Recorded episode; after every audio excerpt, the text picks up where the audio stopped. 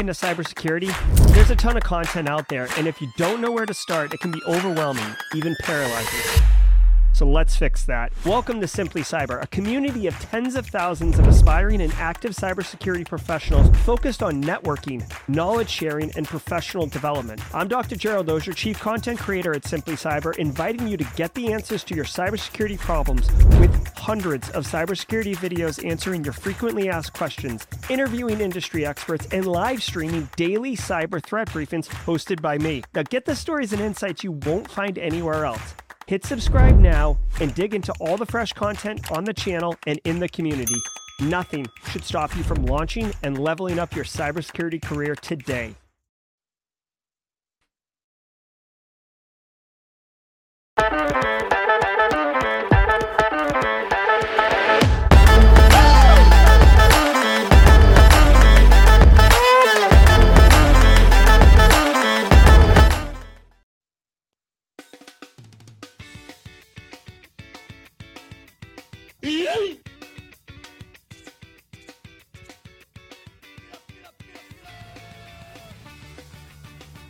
All right, what's up, everybody? Coming at you live from Deadwood, South Dakota. Today is Thursday, October 19th, 2023. This is episode number 476 of Simply Cyber's Daily Cyber Podcast. It is 6 a.m. in the Mountain Standard Time. If you are in Deadwood, you know exactly what I'm talking about, but that's not going to stop us from delivering a hot show today. Everybody, we got the spicy soundboard running.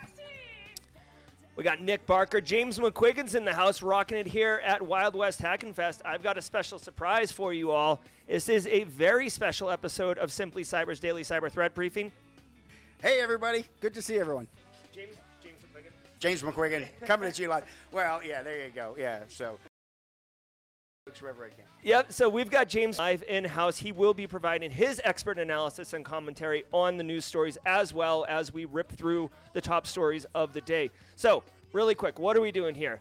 In the next 45 minutes, me, you, Space Taco, Steve Mount, obviously James McQuiggan, Stephanie Strauss, Zach Choate, Cherie Slam, Marcus Kyler, all the folks coming in on LinkedIn, all the folks coming in from Wild West Hackin' Fest, YouTube, Simply Cyber community members, first timers and long timers. And if you're a first timer, we got a special surprise for you. Squad members, we've added a new emote compliments of haircut fish this morning. So welcome to the party, pal. Also, the soundboard does not have welcome to the party, pal. So that will be a manual sound effect today if any first timers are in here. And haircut fish, you cannot say you're a first timer again. I know that's your favorite thing to do, but not not today, my man. All right, guys. Hey, um, th- we're going to go through the top cyber news stories. I'm going to be giving my expert opinion. I am Jerry Auger. I've been a practitioner for a very long time in the industry. My man James McQuiggan's been in the industry for a very long time. We're going to dig into it, give you all the intel you need to be able to operationalize this at work this week or. Um, you know, maybe just uh, in the lunch line at Wild West Hack Hackin' Fest, like dropping knowledge bombs on people. Also, if you are looking to break into the industry, you're going to be asked, I promise you, how do you get current? This is going to be the answer, my friends. What's up, TJ Zimmer, with the gifted subs? Coming in hot. Do we have. Yep. There we go, TJ Zimmer. We just became best friends. Hey, squad members, giddy up on that if you can uh, and take advantage of that. I see. Yeah, Casey, welcome to the party, pal. Hey, Funky Monk, good to see you. Guys, it's going to be good. Before we get into it, I'd love to share the stream sponsors with you and let you know how much I appreciate them. Barricade Cyber needs to flush their cash. Come on, Barricade. I can't. Uh, the bandwidth is very limited up here in Deadwood. I can't. All right. all right, we're going to do this really quickly.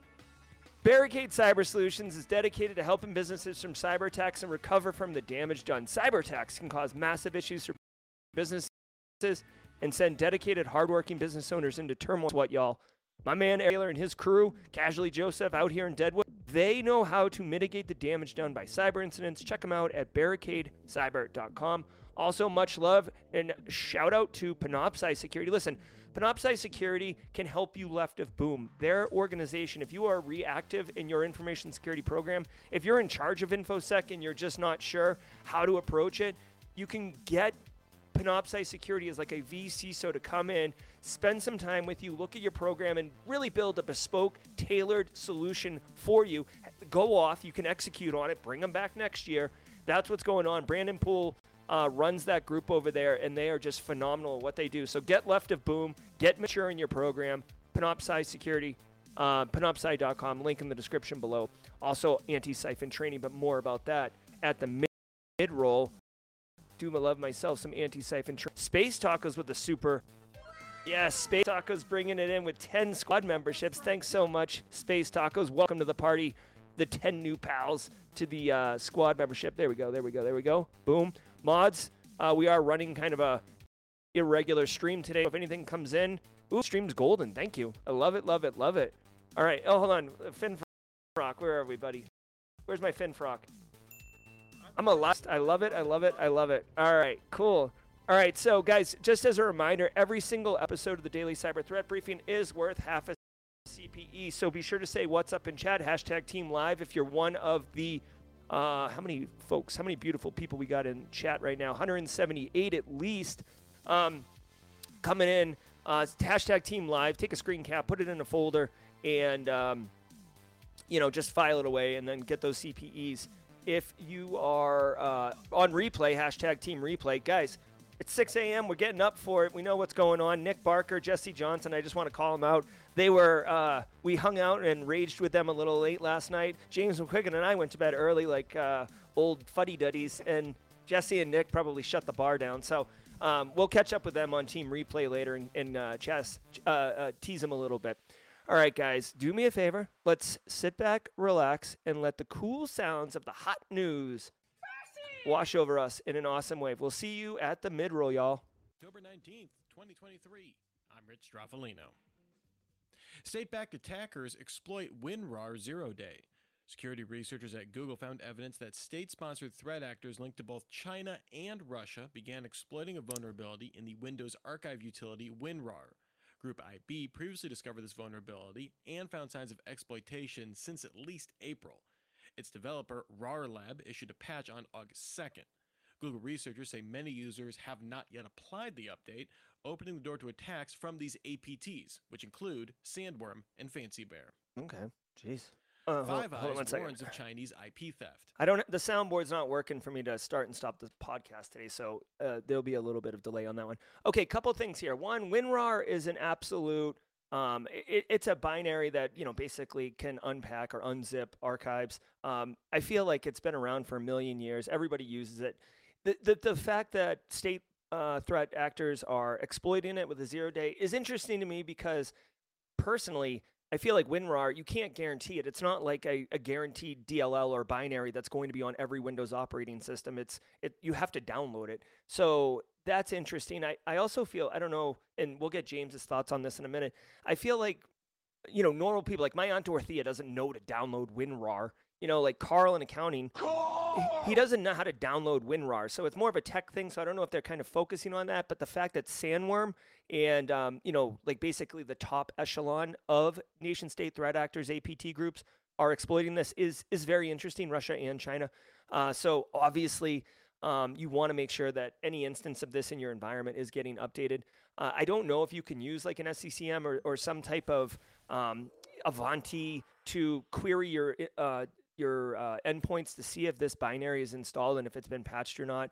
Definitely want to just kind of socialize it. Maybe a dedicated email out to the business, but really the IT staff, since again they're the ones who are most likely to uh, want to be used. Uh, let's throw it over to James really quick. James, thoughts on this story?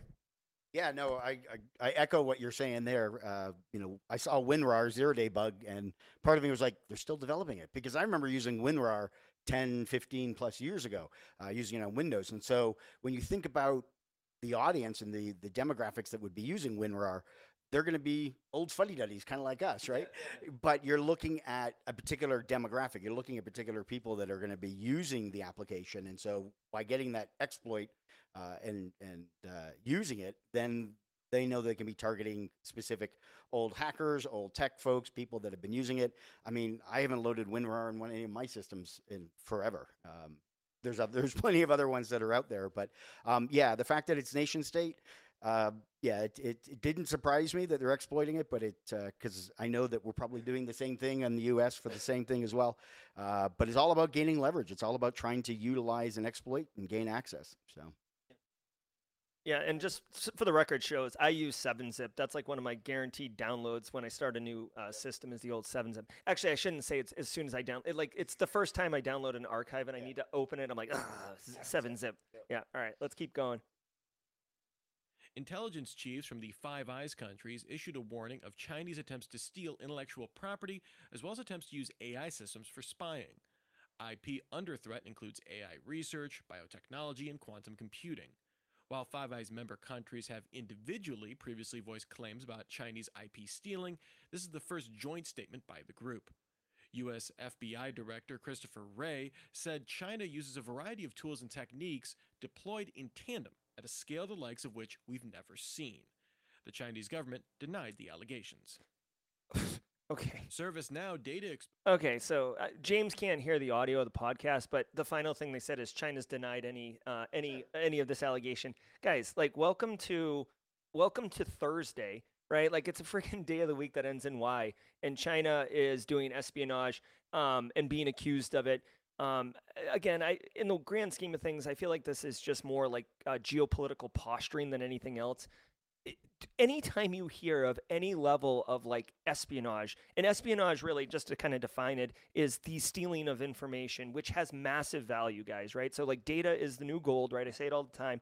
But if you think of China's like aging population and China's kind of New World Order initiatives and BRICS and things like this, having access to medical research, pharmaceutical research, military uh, advancements in technology, robotics, AI, right? You know, China's got their own AI uh, going on, and they're not using, uh, you know, because they want to basically in, introduce authoritative controls into the AI that's being deployed into their country.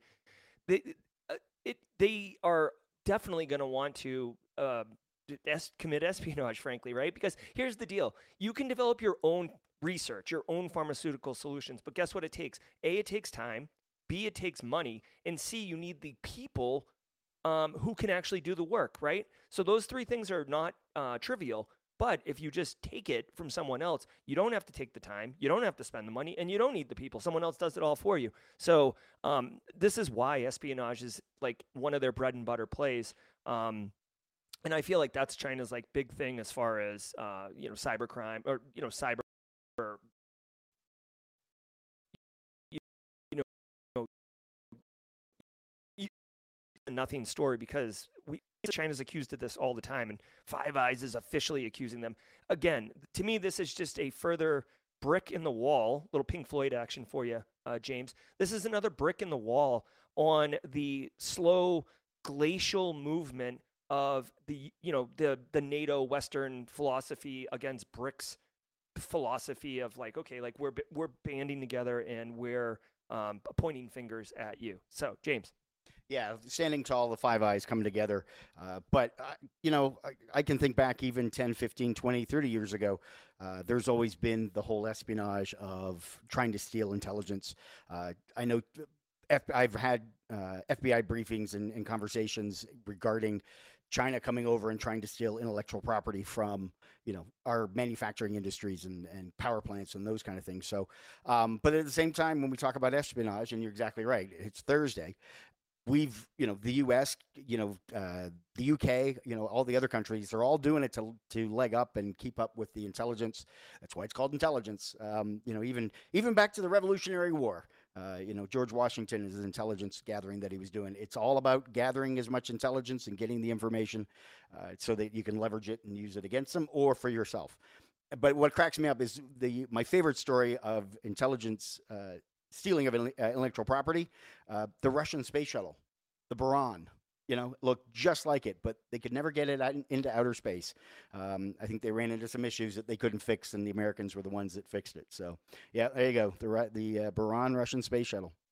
Um, yeah, quite interesting. It, it's amazing how closely it matched the uh, our own space shuttle program that we had, but they never. That's I think that's a recent picture of it sitting somewhere in a warehouse, and it's just yeah collecting dust. So there you go. It's tough to have a space shuttle program when your entire uh, government collapses and and and pieces of it break off into their own countries and stuff. Yeah. Yeah. All right. So, hey, real quick, I do see people talking about the uh, a little bit of a lag, a little bit of uh, issue.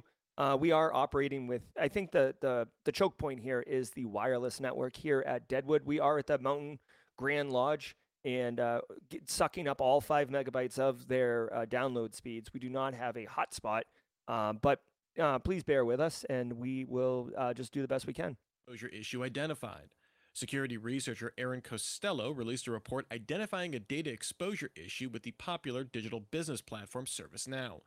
Costello estimates roughly 70% of instances contain a misconfiguration in a component within the platform's Simple List feature. The issue could expose information in Simple List tables, things like names, emails, and internal documents. This issue isn't new, apparently, in Simple List since it launched in 2015. Another researcher looking into the exposure, Daniel Miessler, saw no signs that threat actors exploited the issue in the wild yet.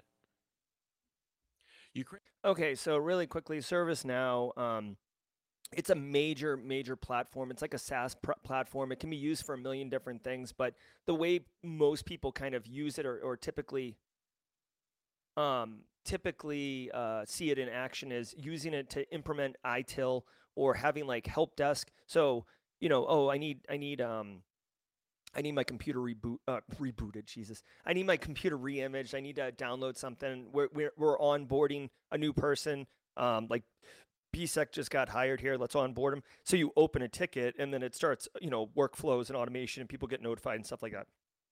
That's ServiceNow. Okay, and it is really, really useful, and it is powerful, and it is a great way to mature your IT uh, service delivery. Now, here's the problem. What they're saying in this particular story here is that and and I have a little bit of extra context on this because I am in a Discord server with Jason Haddix, who's really really well known uh, bug bounty and pen tester, and he's also uh, CISO at he's CISO somewhere right now. I forget where, but um, and he said that he's exploited this many many times. So the default configuration of ServiceNow uh, basically is like opened up to allow uh, access, right? So it, it, it like default is open to you know allowing anyone to access anything. Now you might think oh like you can all you can access as like names and, and documentation like read only. What's the problem? Well here's the problem. In it service delivery it's not uncommon in fact it's, it's actually quite common to document hard-coded passwords in sops because you know if johnny is a junior analyst and just got here and he needs to you know push a deployment to you know a sales engineer or something Jerry, the senior engineer, doesn't want to get called, right? Like James McQuiggan's been around for a minute here and he is on weekend and he doesn't want to get called. So he just hard codes that password in there. What's the big deal? You have to be in ServiceNow. You got to be at, you know, on prem. Well, the problem is you can query it and pull that data. Now, Daniel Miessler, another great um, uh, person in our industry, said that he hasn't seen this exploited in the wild. Uh, I do appreciate that. I'd be curious on what his methodology was to to to validate that statement because um, you know, ServiceNow is a cloud solution, uh, so maybe there's some backend thing. But like me querying it from my my chair at home, and and James threat actor next to me querying it from somewhere else, uh, I don't know how that would show up in the logs in in a way that you could easily point to one as threat actor and one as legitimate end user. So um, the TLDR here, okay, and um, I, actually worked at an organization that uses ServiceNow, and I immediately forwarded this to the CISO and said, "You got to get this sorted out." If you are using ServiceNow, definitely need to um, send this over to IT. If you have an application team, usually ServiceNow is not a small business solution; it is an enterprise, uh, you know, more than five thousand person company or more.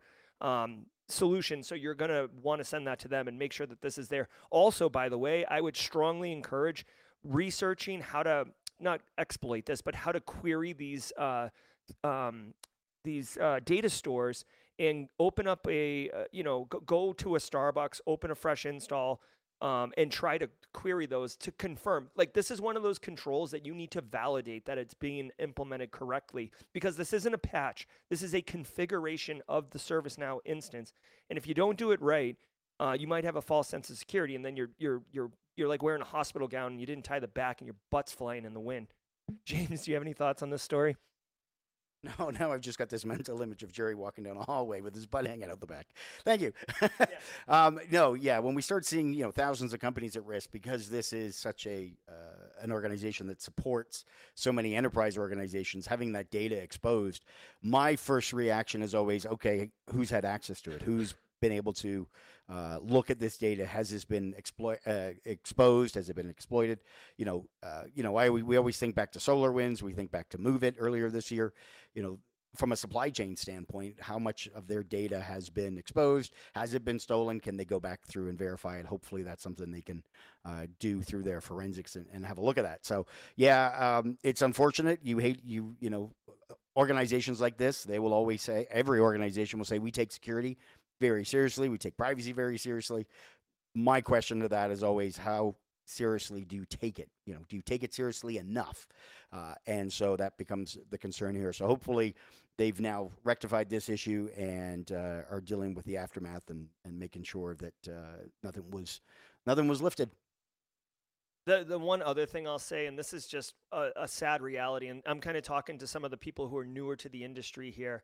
ServiceNow is like a massive implementation. So even if you got your complete exposure and you're uber pissed about it, like you're not going to be able to just rip ServiceNow out. It's like it, it it is very entangled into organizations. You spend a lot of money training your staff up. A lot of places will spend money to have a third party come in and actually implement it for them. You typically sign multi-year contracts with ServiceNow. So this is not going to have a profound immediate impact on ServiceNow at all. Like, you know, obviously they're going to send the email out that security is important to them and everything like that. But just be mindful that like they're not going to take a financial hit because of this. Um, but you know, it, it just it really pisses me off, frankly. Sorry, Kennedy. Like it it, it bothers me that um there we go. It bothers me because default configs should be secure by default and then you unlock them. I'm, I'm so annoyed by the engineering architectural d- approach, which has been the way forever of like, oh, you know, it's open fully and then you have to secure it. And sometimes you don't even know you're supposed to have to secure it. It just, it, it annoys me and I get why they're doing it because my Aunt Dorothea, who gets an IoT camera and plugs it in and it doesn't work because it's all hardened, returns it to Walmart and is like, this camera's broke. Me- and meanwhile, then buys the Zixel camera that is a total hot piece of trash, and then it works, and there you go. So it's all about straight cash, homie. Straight cash, homie. All right, here we go. Ukrainian hacktivists take down a ransomware site. A pro Ukrainian hacktivist group known as Ukrainian Cyber Alliance claims it shut down the leak site operated by the Trigona ransomware organization. The group's spokesperson said it took 10 of Trigona's servers offline, exfiltrated data, and defaced its website. The damage extended to taking down Trigona's admin panel, landing page, and crypto wallets. The UCA said it will review exfiltrated data and may share some with researchers. Trend Micro previously reported that Trigona came online back in June 2022, targeting healthcare, tech, and banking organizations across Brazil, the US, India, Israel, Italy, and Turkey. Wow, okay. And now, a word from our sponsor. It just goes to show you how many freaking ransomware groups there are. Until like five seconds ago, I never heard of this Trigona ransomware group, okay? Uh, and just a fun fact: myself and in this instance, James McQuiggan do no zero. We do zero research and zero prep for this show, so you're getting just straight hot takes everywhere. Um, I had never heard of this, but now they're now they're down. Um, it's a ransomware group. They do name and shame. They do data exfil. It's basically ransomware 101. It doesn't matter. The name changes. Tomorrow it'll be Flaming Donkey, and today it's Trigona. It, it doesn't matter. The one thing that uh, stood out to me in this story that I really, really appreciate is that they were taken down by the Ukrainian Cyber Alliance. Now, whether that's a excuse me, a government agency or a public private sector thing or just some like hacktivist, I don't know. But what I do like is that Ukraine is literally at war right now. And they're like, no, we, we still got a couple cycles to take down some ransomware threat actors. Like, suck it, bro. And then it says they've been doing it since 2014. Like, I know it's hard to see on the stream, but like it's actually kind of comical that not only did they, you know, put down the I can't zoom in on this. Um, not only did they put the uh, you've been screwed by um, landing page on the website, but they also they also put here. Let's see if I can zoom in on it for you guys. Like, welcome to the world you created for others. Like busting, disrupting Russian criminal enterprises since 2014. It's a little cheeky um, if you will. Uh, you don't typically see. That's why I was saying I don't know if this is public private sector. Usually, you never see like the FBI put a uh, take down a dark web marketplace and then just put a picture of like you know the um, like the tasteless um, bump uh, the thing that goes on trailer hitches typically in Texas that looks like male genitalia right like like that that's like the equivalent of what they're doing here uh, by like rubbing it's like try going and we ripped you down and then like rubbing their nose in the pee in the carpet and being like ah suck it bro uh, so anyways that's what's going on here um, that, that's a little bit of a spicy hot take. I did mention um, a couple things that are probably uh, PG 13. So here we go. Oh, that was loud. Sorry, people. Um, James, any thought on Trigona to ransomware threat actor takedown? Well, I mean, as soon as I heard about er, or saw this, the first thing I thought of was the Conti takedown, you know, from a couple years ago, where you had Ukrainian members of that ransomware group, because once the Conti said, "We're standing with Russia. Any attack on them, on Russia, we will attack back," and the Ukraine members that were in that were going, "Yeah, no," and proceeded to pretty well dump everything out there. Uh, so it doesn't surprise me the Ukrainians are still working. But I, I, agree with you. I think this is a hacktivist group that's out there. Uh, but ironically, and I have seen it before, if the FBI does take down a dark web page or takes down a, a group page, they put their FBI logo up there. And they go, we got you. You know, this page has been claimed by the FBI and blah blah blah blah blah and whatever else. But yeah, they kind of rub the nose into it a little bit as well. I've seen that happen uh, from time to time with a lot of the different groups. But you know, hey, more power to the uh, the UCA to going through and and uh, taking these guys down. But you're right, Trigona gone. Didn't hadn't heard of them. Uh, must have been a small group, most likely. Now they've disbanded and they'll go hang, create another group, or they'll go join one of the other groups that are out there. So yeah, it's uh, one down. Unfortunately, it's just a drop in the bucket, and we got a long way to go. Yeah, and actually, James brings up a really great point here. Like the Trigona ransomware site and infrastructure has been taken down, but the humans who are part of that criminal gang are not down. They will just re refactor and, and show up in a different uh, threat actor thing. So a great point. Like, Hydra. yeah, like yeah, like a Hydra. It, it's a it's a win for the community, but at the same time, it doesn't really move the needle as far as like truly uh, stopping or you know uh, preventing future instances. Uh, you get people behind bars and arrested and off the street. Yeah. And Zach Choate asked if this is website defacing. So technically, yes, this is website defacing since, um, you know, basically this uh, Ukrainian Cyber Alliance was not the authorized web server admins, and they did change the web server. So this is co- this is correct. This is website defacement. It's just we all accept it because it feels like the good guys doing the defacing, so it's socially acceptable. And who's prosecuting, right? Right. I- exactly. Exactly. I, I just want to give a quick shout out to uh, BSEC, who said that uh, the Ukrainian Cyber Alliance is giving Trigona a wedgie and a swirly. So nice, nicely done, uh, BSEC. All right, let's hit the mid roll. By the way, ooh, 831. We almost nailed it. Vanta.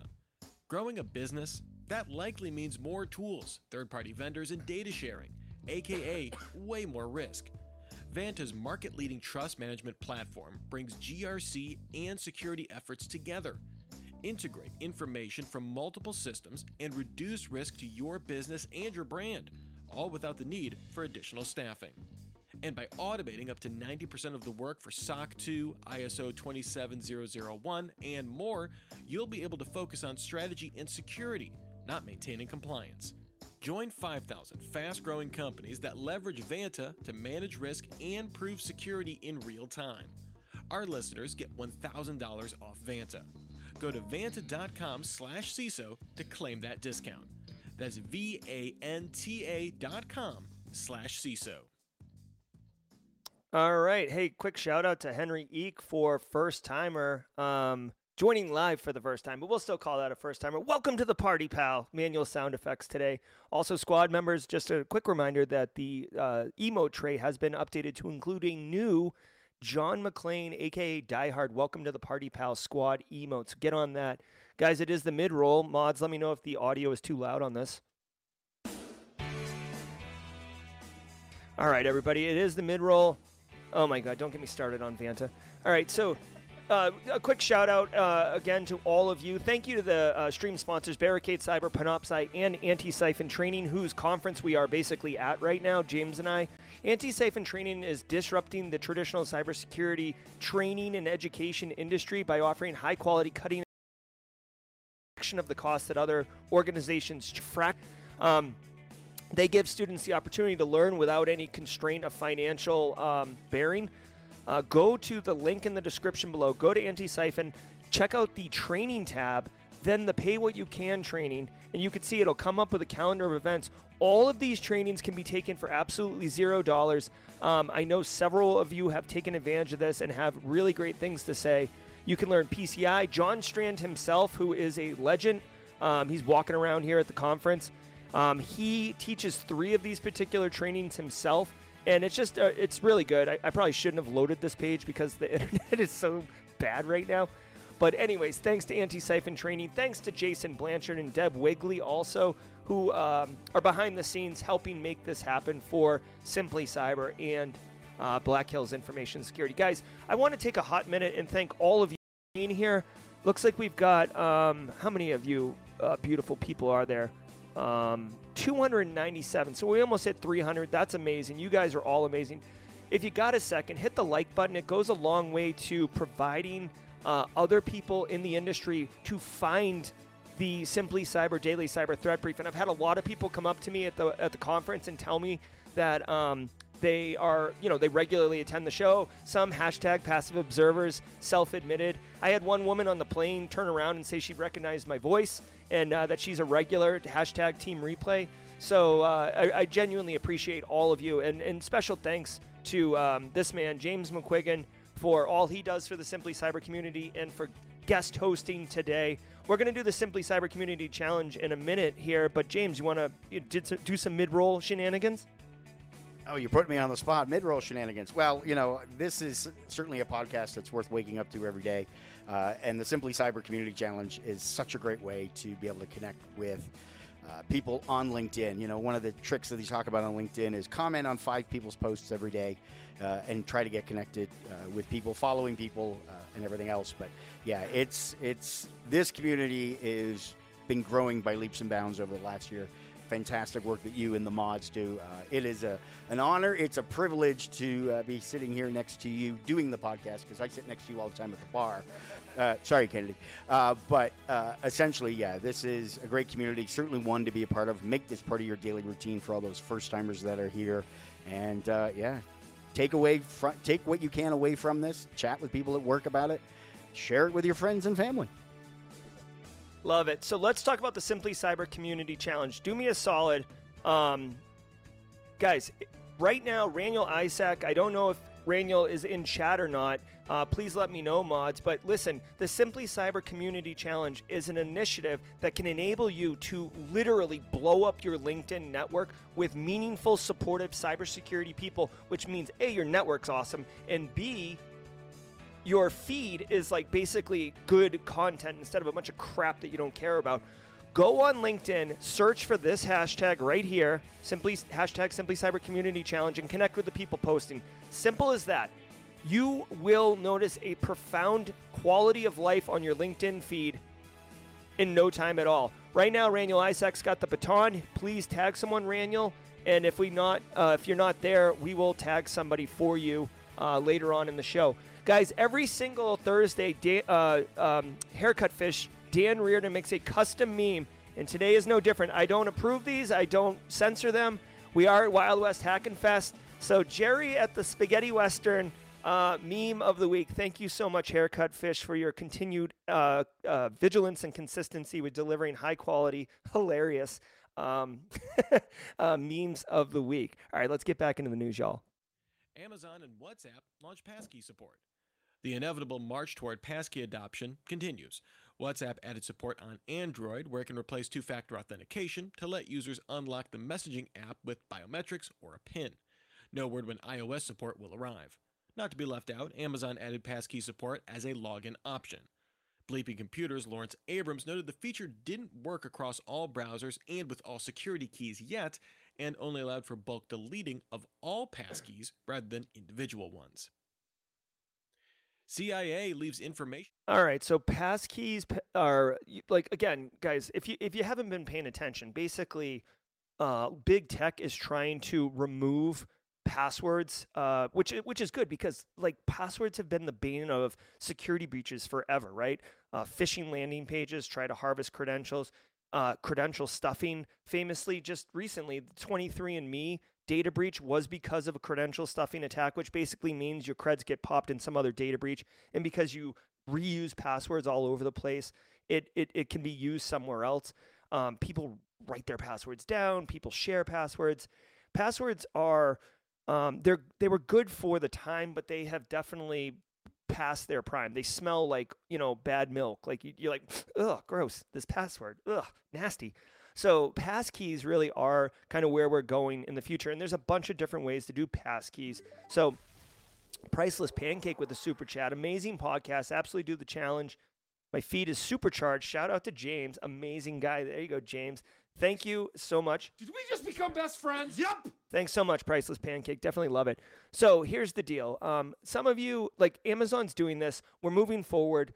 Um, it's not going to be perfect as we roll these things out. Uh, Microsoft has been doing passwordless login for some time. There will always need to be backwards compatibility for passwords because people aren't going to understand it. Um, and you know personally I, you know i don't know about you guys but like i have amazon but like my family uses it right my my wife we have one account you probably can do family accounts at this point but like we have one account everybody logs into the same account and you you buy stuff right um, so if if you change to this if you've ever tried to like share credentials with someone that has MFA, they basically log in, then they have to like text you and ask you for the six digit pin, and then you have to text them back, and it's a big it's a big pain in the ass. Oh, sorry, Kenny it's a big pain in the butt and we but it's like some of those struggles that we're trying to get into um uh, of of rolling this out but you know what just like simply cyber i'm a huge fan of progress not getting in the or perfection not getting in the way of progress let's keep marching that let's keep normalizing passkeys and passwordless login and let's get away from passwords because we all know that this guy straight up sucks at passwords uh james password uh, commentary Oh, passwords. We can go for days. But yeah, no, real quick, seeing Amazon adding this, this is, you know, along with the FIDO2 uh, regulations that they've got going on. Uh, you know, Google's already doing it. We got Amazon. I, you know, with anybody that's using uh, Apple devices, you're, you're able to start passing through your face recognition through there, thumbprint if you've got it on Androids. Um, but yeah, adding Amazon adding this support, uh, trying to get away from passwords, it's not going to happen, at least not anytime soon. Um, maybe 2045 when the, the robots take over. But uh, yeah, it, this is this is a step in the right direction. It's good that this is happening. Um, I know everybody hates passwords. We know they're like underwear. You know, we we're not supposed to share them. You know, you should change it. Don't change your underwear. Well, unless you're not changing your underwear every day, now or your password every day. Going 30 days without changing your underwear. Um, Never mind. Uh, but essentially, you know, this is this is a step in the right direction. Glad to see that Amazon, one of the big tech companies out there, you've got Google already, uh, Microsoft and Apple, and Apple already working towards that, trying to get it. But uh, trying to get rid of passwords is is a tough ordeal because they've been around since I think what the 60s, 70s. Yeah. Yeah, absolutely. Uh, since the the cuckoo's egg. Um, but yeah, by the way, huge shout out for a great book if you're looking for uh, an excellent read, Cuckoo's Egg by Cliff Stoll. Uh, during jaw jacking, I will um, I'll bring up that and we and, and show you guys. But that's an epic read. Let's keep rolling here. Channel open to hijacking. In late September, the U.S. Central Intelligence Agency added a Telegram link on its profile on X. The agency meant for this as a means for potential informants to contact the agency with information. However, security researcher Kevin McSheehan noticed that X truncated the visible URL on the CIA profile to an unused Telegram username. McSheehan registered the username to redirect users to a page he controlled, warning them not to share any sensitive information there. BBC News did not receive a response from the agency, but it fixed the issue within an hour of that outreach. Okay, hold on one second. ASIC. I, This is a slightly bigger story. So it, it, it doesn't have to do with a compromise on Twitter or X, whatever you want to call it. Basically, in the CIA's Twitter profile, I, I guess I'm just going to be the old guy and just continue to refer to it as Twitter. And like you'll you'll just know like when I got on the platform, I guess. So in the Twitter um, profile, they had a link to their Telegram. You know, you could put a link in your you know link in bio, as the kids say nowadays. Um, and apparently it truncated it in some way that enabled um, someone to see something. I, I didn't really, I, I, I honestly, I didn't really understand it because I was laughing at uh, BSEC losing his mind over here. But, um, you know, as far as operational security goes, I, I do like um, that you know these these like three letter agencies, these spooky agencies are trying to have a public facing presence in order to help with recruitment, help with public imaging, you know, all the reasons that you have PR. But I will say it is critically important whether you're a Fortune 500 company or a U.S. intelligence agency to practice good OPSEC and not. I'm I'm not saying that people who work in PR are not smart or not um, you know uh, savvy on the on the OPSEC side, but you do need to be mindful of that. I'm sure that this is a complete um, mistake how would you know that the link would truncate and it would be able to be exploited in some way? Thankfully, somebody, uh, some good U.S. citizen, found it and uh, hooked it up. Uh, it looks like they were able to hijack it in some way. So obviously, the the URL is some type of redirect, and they were able to register or get get access to that. So when you click on it, it would go to their controlled thing instead of the CIA's one. At which point, that's a that's a vulnerability, but it's not really an exploit yet because you know where are you sending them right you could send them to a, a, a, hilarious page of like ooh like whatever or you could send them to like a fake landing page where you start to uh, harvest creds or something like that so um yeah anyways re- basically it's a url redirection attack that if you boil it all the way down that's what's going on here crack encryption 2048-bit encryption is considered very secure from brute force in classical computing with technology as it stands today, it would take longer than the age of the universe to factor a 2048 bit RSA key. The startup MemComputing thinks it can do better.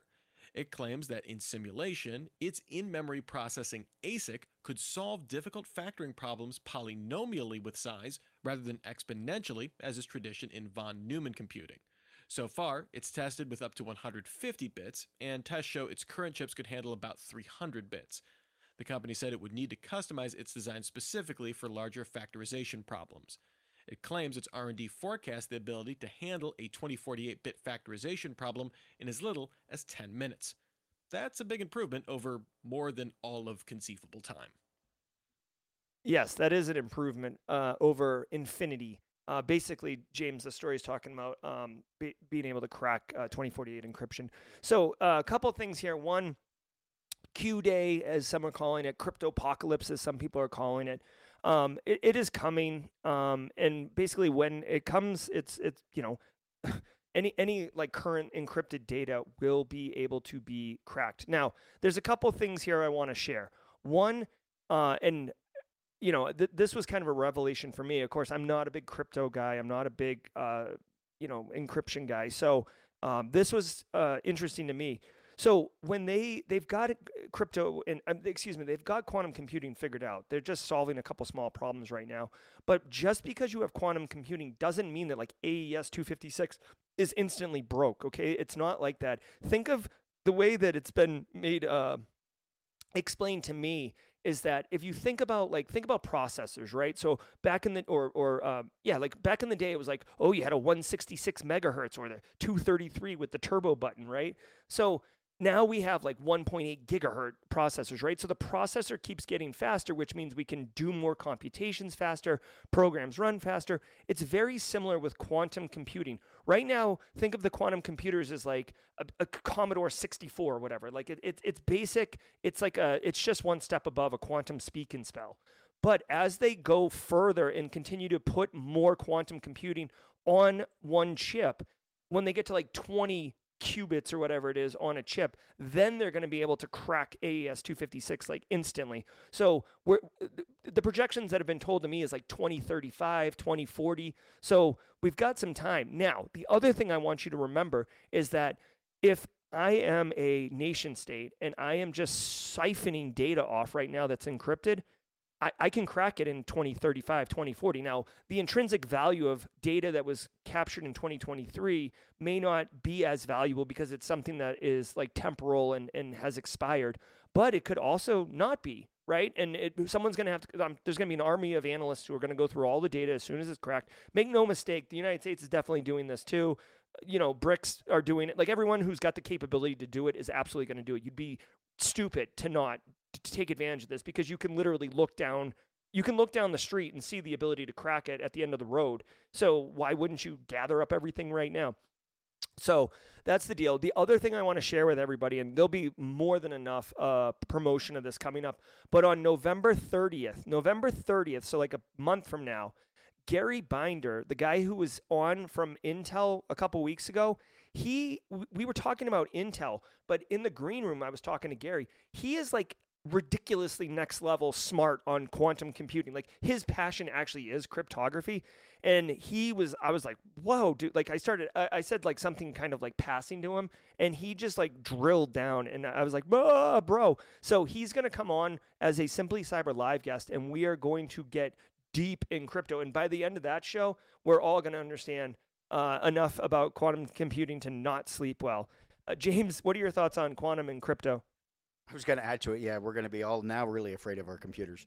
Uh, yeah, no. Looking at this, uh, you know, even NIST and the U.S. have been putting forth uh, activities and groups to develop the quantum resistant encryption, and that's been going on for a while already. Uh, and you know they've had some swings and misses, but they're continuing to work to- towards it. Uh, but yeah, I always I always think back. You know, the computers were the size of a garage. You know, and uh, it, it, took the, all you know the computers back then to get pe- men on the moon in the late in '69, uh, and now they're you know they're size of our phones. So yeah, within the next 10 to 15 years, we're certainly going to get a lot more with regards to quantum. Like you, I have an excellent resource who I go to on all my quantum questions, um, Mr. Roger Grimes, co- uh, friend and coworker from KnowBe4. But um, yeah, and he's written a book about the quantum apocalypse, looking at you know the resistance of developing cryptography that's going to be needed. Uh, because, but then again, yeah, it's going to be able to crack the 2048 bit encryption, but then what's not to say that we're going to have our own quantum encryption that comes along there as well. So certainly a lot of things to come over the next uh, dozen years or so. Yeah, for sure. So you know you can pre-order your quantum uh, Windows 64 now. Uh, you know, yeah, your 2048 qu- uh, quantum Windows OS. All right, let's keep rolling here. Google Play Protect adds real-time malware scanning.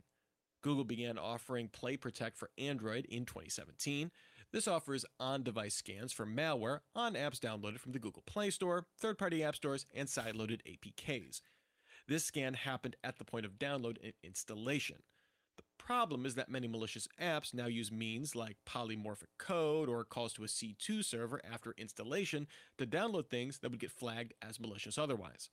Google updated the feature to now perform real time scans at the code level, as well as prompting users to proactively scan any apps that haven't been already. This will extract signals from the app with code analysis done on Google's backend, not on device. Google will use insights to further train its systems. Google already rolled out the system in India and other select markets, with a global rollout over the next few months. Dude, I love it. I love it. I love it. I love it. Okay, listen like so many people by the way like Midjourney art i like that too okay? So so many people are uh, running android which is fine. Like I'm, I'm i'm into like free market and having options and all that um, but people can be tricked pretty easily into installing uh, malicious apks right? And it's not even though the google play store is there and that's supposed to offer some modicum of of uh, clear clearance and security. Unfortunately, threat actors do get in there, and um, you know Google does a good job of cleaning it up, but it still can get in there. But it's not uh, tr- it's not really ridiculous or impossible to put like kind of uh, like malvertising or you know watering hole attacks where somebody's on a uh, Google Android and they go to a website and like it pushes some pop up and says you got to download this or whatever, and then boom, you're, you're owned. So this basically, the way I'm reading this, this is basically like a behavioral based anti malware solution that Google is baking into the Android operating system to basically help Carl, Carl! From, from, from hurting himself. I love it. Like, way to go, Google. Like, I'm so happy in 2023 and I, I, complain about this from time to time, but like I'm so happy in 2023 that big tech companies aren't just about pushing features; they are actually interested in protecting their consumers, which you know it, doesn't necessarily add value to the bottom line. They don't sell more units because because of this, right? But um, just as like a social obligation, you know, half of America probably you know these are round numbers, but like half of America is running Android OS, right? So like you kind of have a social obligation to make sure that the product is is a little bit safer, a little bit more protected. Uh, and I absolutely love this. You know, the iPhone model of walled garden and, and really structuring it down and sandboxing all the apps. That's just a different paradigm approach to doing this. Um, people like independence and autonomy to to make their choose their own adventure and do what they want. So uh, I just appreciate Google. Now, w- one other thing I want to point out, and I, I say this every time an Android story comes up. Remember, if you're running some type of forked piece of technology, right, like a $25 Android mobile phone, you you're probably not going to get access to this technology because um, you're not going to be able to update the operating system to the newest level. A lot of times, those forked OSs don't do support for the newer versions of Android OS because it'll break everything on the device, and they can't assure that the device is going to be able to support all the new functionality and crap like that. So, for for my money, uh, I will give you two options. One, if you're going to use like uh, you know really cheap low end uh, android stuff that's fine but don't use it for anything sensitive. And two if you are going to use android devices for something sensitive it, it, it is in your best interest um, to basically do what cybersecurity programs do invest $10 now instead of spending $100 down the road and buy a google pixel or got, got, get a samsung um, whatever the samsung phone is. What is it? Uh, yeah yeah yeah. whatever the samsung ba- basically buy a, a premium Google phone. I, personally, I would get the Google Pixel because you're always going to make sure that the Android OS is going to be supported. Uh, James is a um, a, a, iPhone user, which is great, but uh, he might have some thoughts on Android. Yeah, no. When it comes to the Android, uh, I had a former CISO. We always used to bust each other's chops because I was an iPhone user, he was a Android user, and every time there'd be a new vulnerability that would come out, it'd be a message being sent to him going, "Oh, look, another vulnerability on on the Android." Uh, and over the years we've seen with mobile malware over 90% of the malware that gets detected out there is on the android platform. Uh, but this is good that seeing this that uh, google's coming forward. Definitely uh, echo with regards to using you know google pixels. If you are using an older google phone or an android phone with the older flavors um, yeah you are running that risk because you know they're not patched and not updated anymore because i remember their old business model uh, with regards to that um, I mean, I have an, I have actually, I think I have a Pixel three at home. It's my uh, burner phone. I, I do use that for uh, for my OSINT work that I do, and when I don't want people to try and track me. Um, so, but yeah, so it's good to see that Google's got this, especially with behavioral analysis, because, uh, and this is what I'm uh, talking about today. So if you're here at Wild West Hackin' Fest, my talk this afternoon on AI, I I discuss a little about about the polymorphic malware and the fact that it has its ability to rewrite code on the fly and adjust based on the environment. And so that's what Google's looking at trying to improve here. Um, you know, Apple for years they've gone through and had their testing and vetting process that they do for their phones. Yes, there have been some that got through, but it's a lot less than what we've seen on the uh, on the Android platform over the years. But um, yeah, and that, that was always something. It's like, oh, Google uh, iPhone messed up. They let a piece of malware get in, but they immediately remove it and shut it down. So, um, but it's like Coke and Pepsi. You know, it's whatever you're comfortable with, whatever you like using. Uh, some people like the open source capabilities of the Android. Other folks, you know, just give me my iPhone because you know I turn it on and it you know works. It just works. I gotta say, the sunrise coming up behind us here is absolutely gorgeous. I just realized that uh, sunset sunrise officially is in uh, a quarter after seven. So yeah, it's looking really good. Yeah, the, the sunrise in the background is a staple of the mobile studio uh, when we're on the road. Uh, and CJ, Android phone equals burner phone, absolutely hilarious. Uh, great joke. I love that one. CJ said it. He said it back up over here. Uh, you can see it right here. Yeah, yeah, yeah, yeah, yeah. All right, let's let's round out the stories. Here we go. X tests subscriptions to Post. The social network, formerly known as Twitter, published details about this in its Help Center, detailing a beta for a new Not a Bot subscription program. X began the test in New Zealand and the Philippines. The subscription costs $1 a year for new users, allowing users to post, repost, and like content. Reading X content remains free. Current sign ups remain limited to the web, although the help post indicates mobile app sign up will be available at some point. Okay, so a couple of things with this one. When I first saw this, I was like, "Are you freaking kidding me? Like they're gonna try to monetize your ability to retweet or tweet." Um, I was like, "This is the death of Twitter."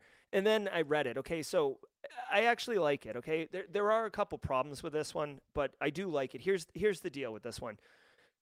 It's one dollar a year, right? So I think that that's you know reasonable, and the idea is that any any like you know whatever Russian or NSA or whoever you want, they can create uh, bot accounts like in mass uh, using scripts and stuff like that. So these disinformation campaigns around election time, um, you know, Palestine, Israel, there's all sorts of, you know, uh, quote unquote misinformation, disinformation. Things are being difficult to track as what's true and what's uh, false. So by doing this, it's basically introducing a hurdle that uh, is is a challenge. Now, to me, it's not the dollar, right? Because like Russia or the United States can spend hundred thousand dollars and get hundred thousand bot accounts, right? That's not the thing. It's that you need to put in a credit card or you need to uh, align some type of financial account with it. Um, so that that is a level of process that is interesting because first of all, if you're a threat actor, um, are you know like what what financial thing are you going to put? Maybe you steal someone's credit card uh, and then you put it on there. But again, it, that's that's a pain in the a right. That that introduces process. So now I think this actually will work from weeding out um, a lot of the bot activity and, and that type of stuff. Uh, so I do appreciate it. They're they're only testing it out in a couple places, like Austria and New Zealand, I think they said, which is funny because I, I don't really think of like high end bot activity going on there. But maybe they figured like if it if it was if it left a crappy taste in people's mouth, they would just be like, oh, you know, oi oi oi, like we're good here.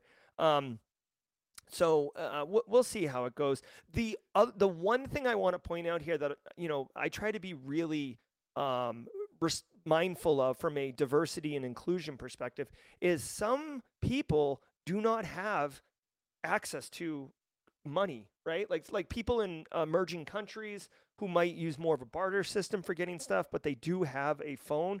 Like uh, Ghana, for example, right? Kind of a third world country, but they have like some of the best internet in the world, right? Which is why, if you don't know, Ghana is like ground zero for romance scams and that type of fraudulent activity.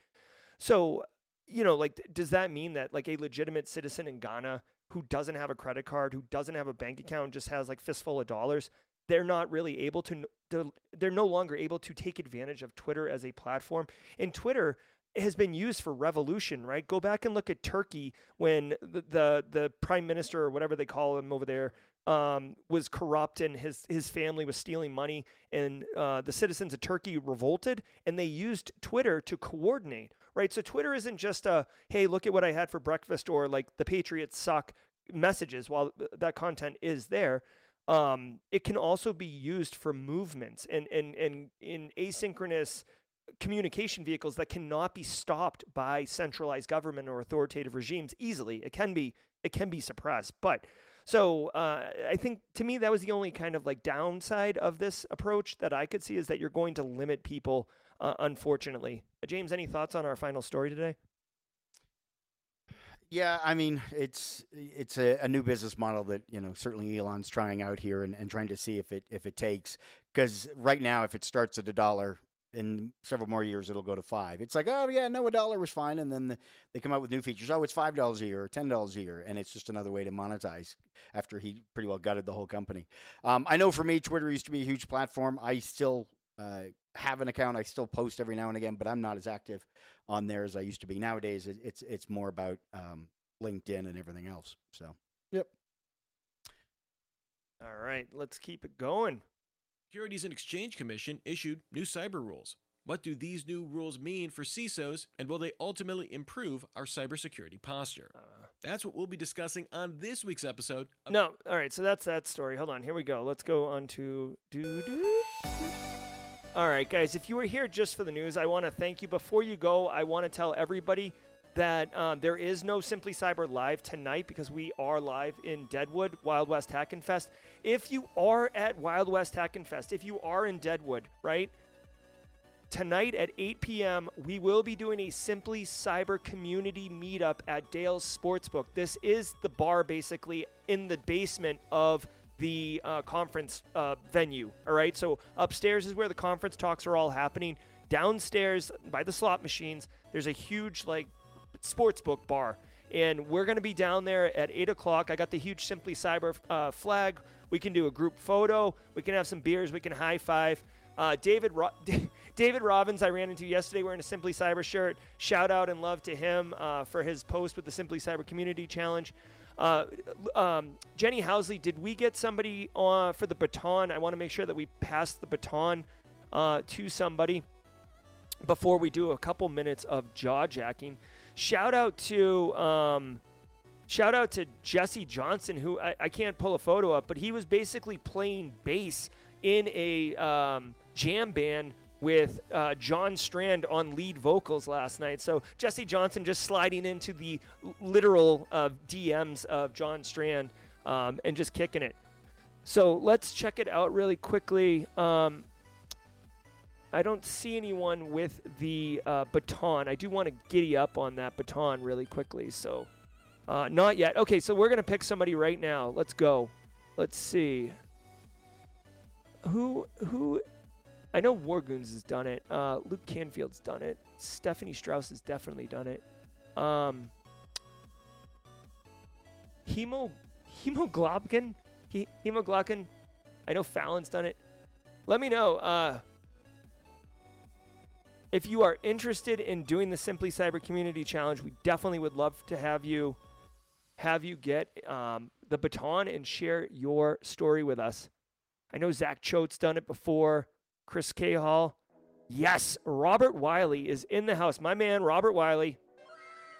Come on down, Robert Wiley. You are the next contestant on the hashtag Simply Cyber Community Challenge. Thank you very much for your uh, volunteer and for being part of that. So, everybody, just a reminder Robert Wiley is going to go on LinkedIn. He is going to post his his cyber story and use the hashtag Simply Cyber Community Challenge. And after that, all you got to do is go on there, find that post, comment on it, connect with Robert, connect with the people in comments, and you're off and running on this amazing journey of the Simply Cyber Community Challenge. Now, guys, that if you were here just for the news, that's what's up. I want to thank all of you for being here. Special, oh, hold on one second. Special shout out to my co-host today, James McQuiggan, who is an amazing individual. Uh, he'll be here at Wild West Hackin' Fest with me. We'll be co-presenting uh, a talk at 10 a.m. local time, if I'm not mistaken, James. Here's the 10 bucks. Oh, um, we'll be presenting live um, at 10 a.m. right after the keynote. If you're interested in that, is that uh, is that better? better? Okay.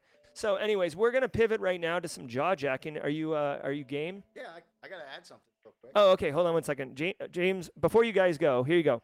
So, you know, every day there's something different with Jerry, right? Well, tomorrow is Dad Joke Friday. So here's a little sneak peek for everybody. What's a vampire's favorite part of a horse race? It's when it's neck and neck. Ha ha. Ha ha. there you go. Back to you.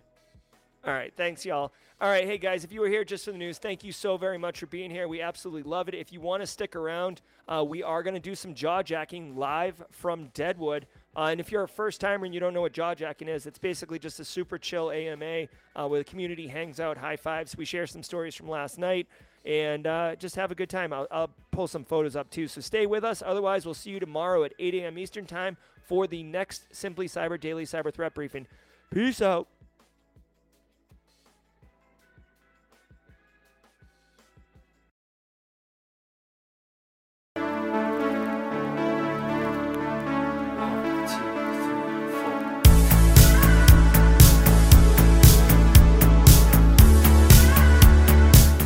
It's not looking good.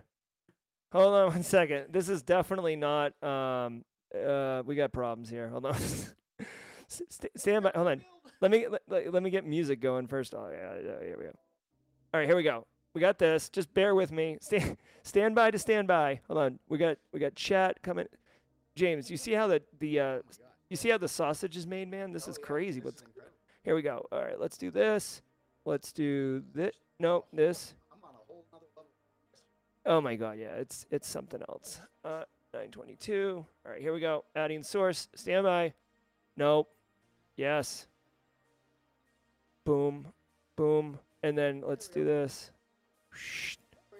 There we go, y'all. All right, this Oh. Okay. I, that that just popped up for some reason. Yeah, I guess maybe it was just um, slow because um, whatever, who cares? Ch- yeah, whatever. Chat's here, and uh, we're we're doing it. Yeah, yeah. This is like Carl. What? Dude, like mod chat's gonna be like Jerry. What are you doing? Like, like base case just woke up somewhere. He's like, ah, what's wrong?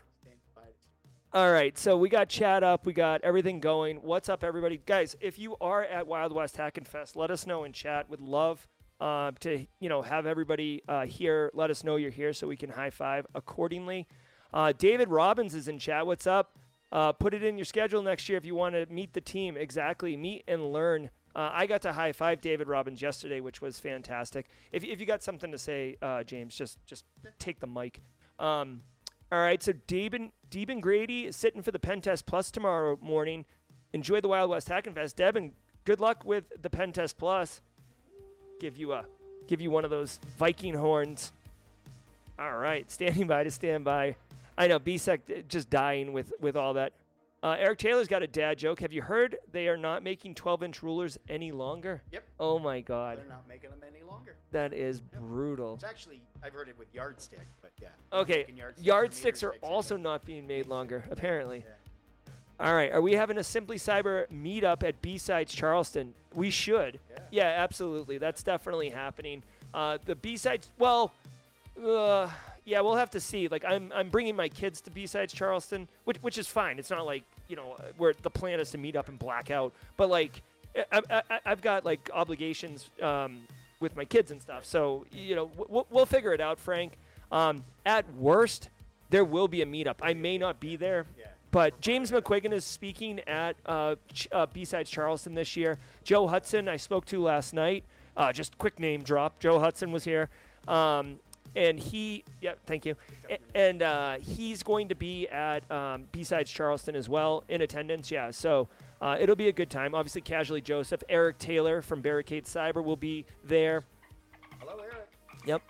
Eric will be there. It'll be all about good times. Um, BSEC. Kids, to the bar. Yes. um, let's see. Uh, I'd love to go to B-Sides Charleston, but I get back up north after Greenville. Yep.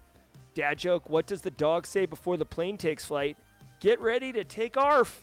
Oh, my God. Man. That is good one, We- Zach. We've opened a can of worms. They can have root beer. Oh, very good. Oh my God, you you need your own dad joke stream. Basically, is what's going on here. I love it. Wait till tomorrow. Oh, by the way, if you are here at Deadwood, um, right after the stream ends, I'm going. You're, you're welcome to come. I'm going downstairs to the restaurant. They have the like the most unhealthy breakfast uh, there is. Like they sell basically, uh, it's a sausage, egg and cheese biscuit, and it's two of them, brec- brec- breakfast sandwiches, Right. but they just covered in white gravy. So oh my god. it's oh it's my gosh, yeah. it's biscuits and gravy, except the biscuits are sausage, egg and cheese It's sandwiches. it's- sorry, Kenny, but it's stuff on a shingle. Yeah, it is stuff on a shingle, and it's uh, it's probably 1,200 calories, but Oh, well, you need it. We'll need it for today. I know. Well, it's cold here in Deadwood too, so I do need to bulk up for to to keep the heat on my body. Yeah. All right. What else we got? Hashtag Jaw Jack and my man Emilio Garcia knows what's cracking. Um. Yeah, Joe Joe Hudson is working at um, TCM now. Good guy. Heath Heath Adams is here. We we did the speaker dinner last night. Um, talked to Heath for a bit. Yeah, it was good to see him. I saw Zach uh, Hill too. Uh, haircut fish dropping in uh, chat dad joke. I have to, I have to give some respect for sidewalks. Been keeping them off the street for years. Keeping me off the street for years. There That is go. hilarious. Haircut fish. Yeah. The, the few manual sound effects I have to make here. Hashtag um, first timers also. Welcome to the party, pal. Welcome to the party, pal. Thank you, James. Uh, why did the AI refuse to date a vampire? Oh my God. Why did the AI? I don't know, Chris K. Hall. Why? Because it couldn't handle the constant bite. Oh my God. Uh, I'm stealing that one. Hang on. That one. My. God. Eric Taylor. Two guys walked into a bar. The third guy ducked. Third guy ducked, Yes. Yeah, yeah. Yep. Actually, I say three guys walk into a bar in the fourth one. Okay. Hey, But, d- did yeah, you It you, works. you know why um the the horse walked in the bar and the bartender was like, "Why the long face?" No. You know on. that that's it. That's the joke. That's the joke. By the long face. Yeah, yeah. Because you know he's like sad right. bartender. Why the long face? Well, the horses have a long face. Yeah, yeah, yeah. Come on. Giddy up. What? Why is why is my dad joke not work? Everybody's dad joke works. Mine fails. Okay. I do have kids. I am a dad. Like I qualify. Oh no, Nick. Oh, it's No, it I- is so good, Emmanuel Dark. Um, dad joke. How do you get a country girl's attention? A, tra- a tractor? A tractor? tractor. Oh, Nice. ah, that one's good. I like that one. Catch me outside. How about that? Catch me outside. How about that? I love it. Simply sound Simply CyberCon T-shirt are the only uh, in slim size, or do you have them bigger? No, no, no. Um, no, we. I think we have them in small, medium, large, extra large. Um, I don't know if that's a. I don't know if Frank is making a uh, editorial statement about my frame. Or not, Uh, so I, I, will try not to read into that, Frank. But yeah, no. If you go to the uh, the website, uh, simplycybercon.org, you'll see the link to the shirts. Are they live streaming any of Wild West Hackin' Fest? Alan Norris asks. Not that I'm aware of. They've got the virtual Oh, yeah, yeah, yeah. Actually, yes, they are, but you do have to uh, register for that access, I believe. It's it's free.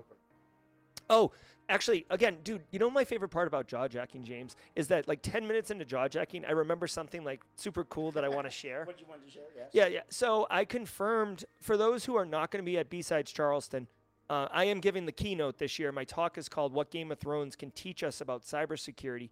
And I confirmed that they are live streaming at least my keynote on YouTube. And it'll be available to anyone uh, for free. So if you want to catch out my, if you want to catch my keynote, um, that will be available to everybody and anybody that wants to your, giddy up uh, on that. through your Discord chat. What's that? Definitely have the link available in Discord. Oh yeah, yeah, yeah, yeah. If you're on Discord, use exclamation point Discord in chat right now. If you don't know what the Discord is, and you'll get what you need.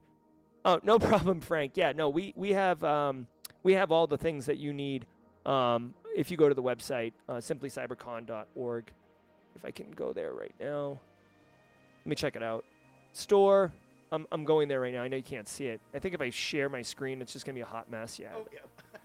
All right. Well, I wasn't. I didn't think through all of this. Um, all right. So here's the store. Come on, come on, come on, come on. Grab your swag. And then here. Um,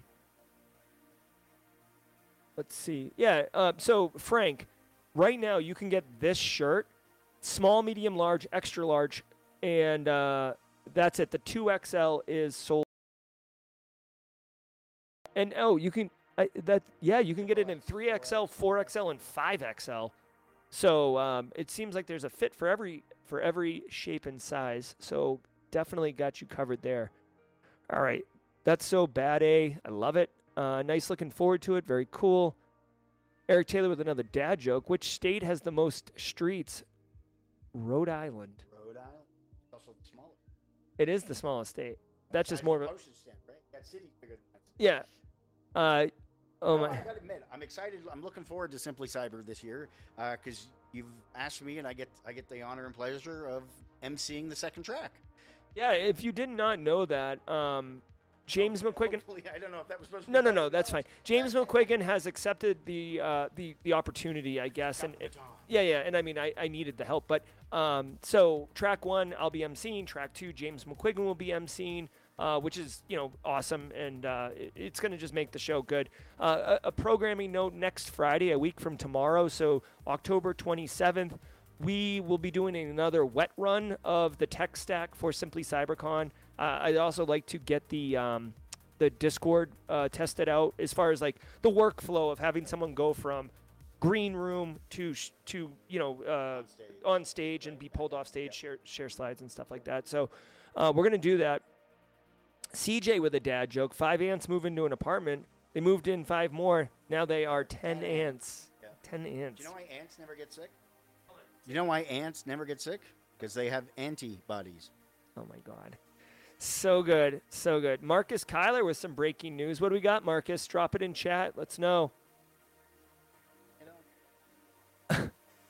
Uh, Tim McDonald, thanks for the kind words about having a great show with me and James.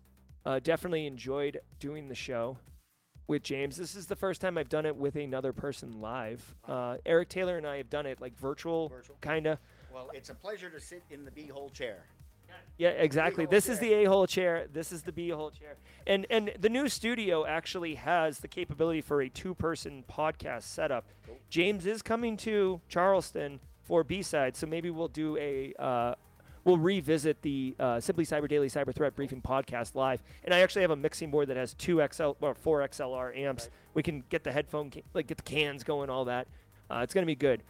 Why can't you hear a pterodactyl going to the bathroom? Because because the P is silent, James. Is silent. Oh my God, that is hilarious. I love that one, Billy TP. I'll There probably be telling That's my good. kids that one. That's a good one for your kids. Yeah. Yep. Dad, you said pee. All right, guys. Um, let's go uh, a couple more minutes here, and then we'll we'll boogie out of here. Hey, quick shout out to Jesse Johnson. So I forgot my headphones uh, when I was p- p- packing my kit, and um, Jesse loaned me these uh, late last night. And Jesse, these cans worked perfectly. Thank you so very much. Also, shout out to CJ. Uh, CJ, uh, p- help. You know, this is a gift from CJ, my travel uh, French press. This thing w- works like nails. Uh, James had a cup of coffee out of it earlier. Solid, right? Chef's kiss. Chef's so uh, yeah, we're straight up crushing it out here in Deadwood, Living the dream. living the dream for sure. Um, let's see. Hey, what's up, Secure Nation? Good to see you. Uh, Jim Wales, my man, good to see you. Uh, we saw Jess Bishop here uh, yesterday. Yeah. Yeah, Jess Bishop's in uh, Deadwood. Um, ACI Learning, I got interviewed by, by them. I don't know wh- when or where they're posting the content that they uh, captured, but uh, ACI Learning's here. That was a good time. Ran into uh, ran into Nathan Hicks too. He's another one of the one of our listen one of your our, sorry your listeners. Uh, yeah, so shout out to him for ran into him last night, and uh, I'm actually uh, unfortunately I'm only here today. Tomorrow I got to tomorrow late tomorrow morning hit the road, go to Secure West Virginia. Uh, their conference they're doing out there. Uh, I'm keynoting there on Saturday on AI. So uh, shout out to all the folks over in West Virginia, There you go. So if you are um, in in, in in in West Virginia, going to secure West Yeah. Virginia, holler. Uh, a bit of a, uh um, tasteless joke, but do you know what? Did you know that the toothbrush was invented in West Virginia? really? Yeah. Why? Because if it was invented anywhere else, it'd be called the teeth brush. Exactly. There you go. Okay. Ah! and I've just alienated all West Virginia citizens of the Simply Cyber it. community. I am sorry. I Oh, am, boy. with all due Yikes. respect, like I, I just I get like canceled. Like I'm Yeah. like I'm done. L- the update the Wikipedia page when uh, Ju- October 19th when Jerry made the West Virginia joke. Oh, hey, Luke Canfield typically goes to secure West Virginia. Cool. So, uh, Luke, are you going to be there? Come on up, man. David Robbins, yes. Uh, oh, yep. There's Jesse Johnson's. Here we Oh, go. very We can Jesse, if you drop stills in here, we'll I'll bring. Oh, I can't bring them up on. Hold on one second. Let me let me do this. Yeah, I just yeah. Hold on one second. I just we'll go like Oh, this. very. Yeah. So there is Jesse Johnson and Sophia Goodwin from ACI Learning. Um, yeah, they're definitely like good people. Everybody. Th- this conference is awesome. Not not to not to um make people yeah not to make people feel um uh, FOMO, but like it's so cool, so cool. All right, we got a couple more minutes up in here. Keep rolling. All right.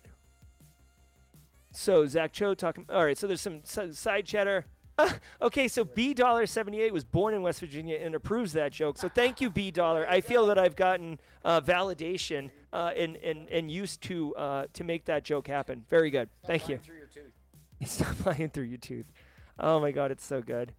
Yeah. Uh, so we got a live look in of BSEC right now. Let's let, let's let's bring B let's bring BSEC in on stage. There there he is. By the way, I wasn't born in '69. I was born later. Not that old. All right. Yeah. So definitely appreciate um, everybody that could make it, and we know that if you're not here in person, that you are here in spirit. The Simply Cyber community does love you um, and wants to make sure that you are part of it. That's why we're doing the stream. That's why we're posting. That's why we're doing all the things that we're doing, and including the Simply Cyber community meetup, which will you know we'll take a group photo and then we can um, Photoshop BSEC in perhaps, right?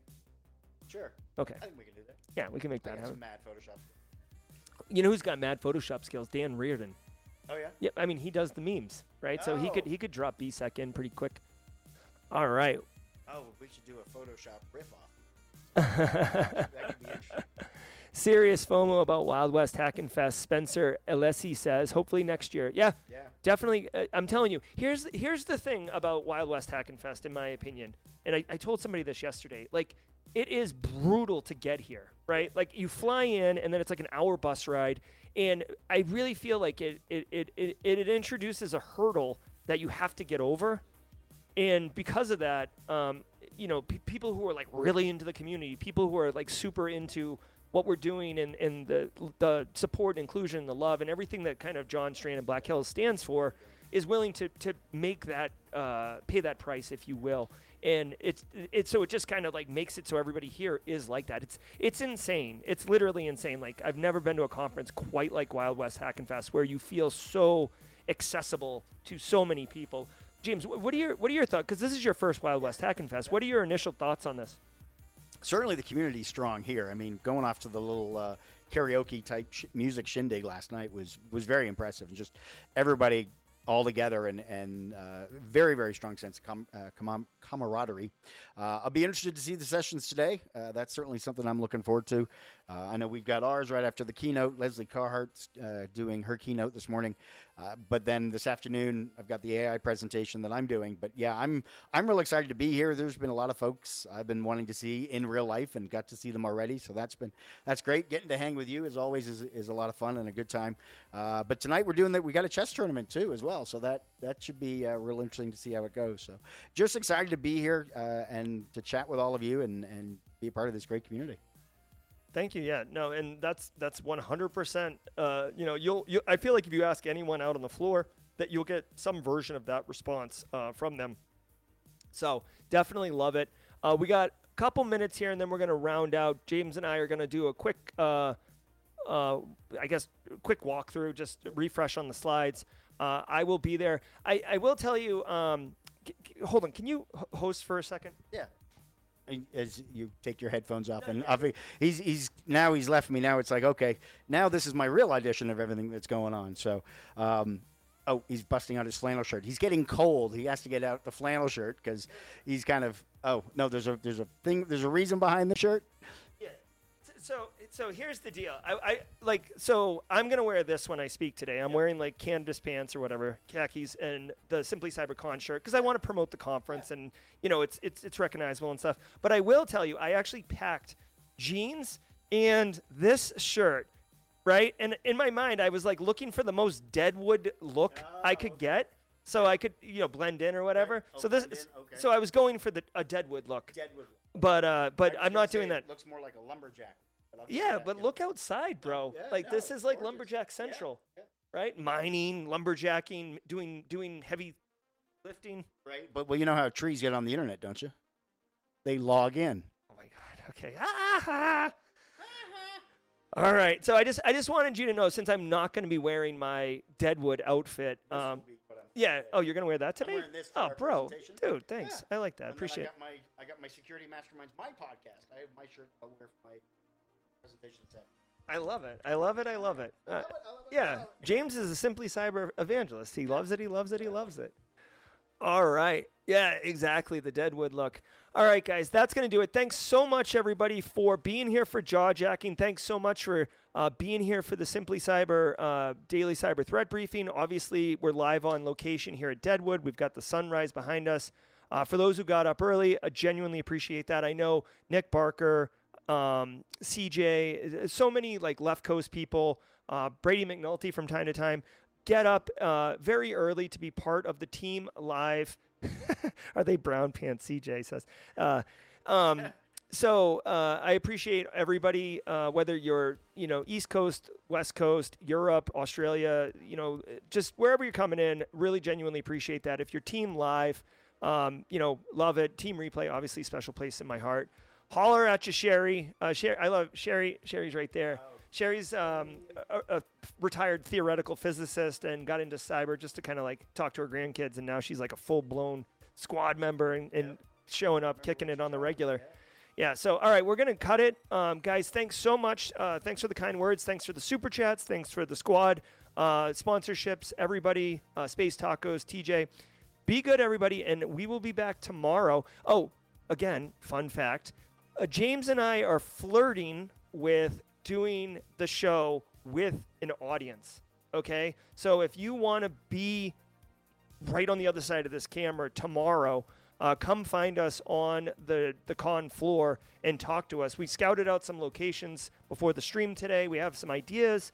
Um, but, you know, if, if that's something you're interested in seeing really behind the scenes, uh, you know, we're certainly open to that. Um, you know, and James will be, you'll be tomorrow with me, right? Yep. So James will be here tomorrow co piloting in the B hole chair. Um, but okay, so I'm Jerry. He's James. Your chat. Thanks everybody so much, and until next time, stay secure. See ya.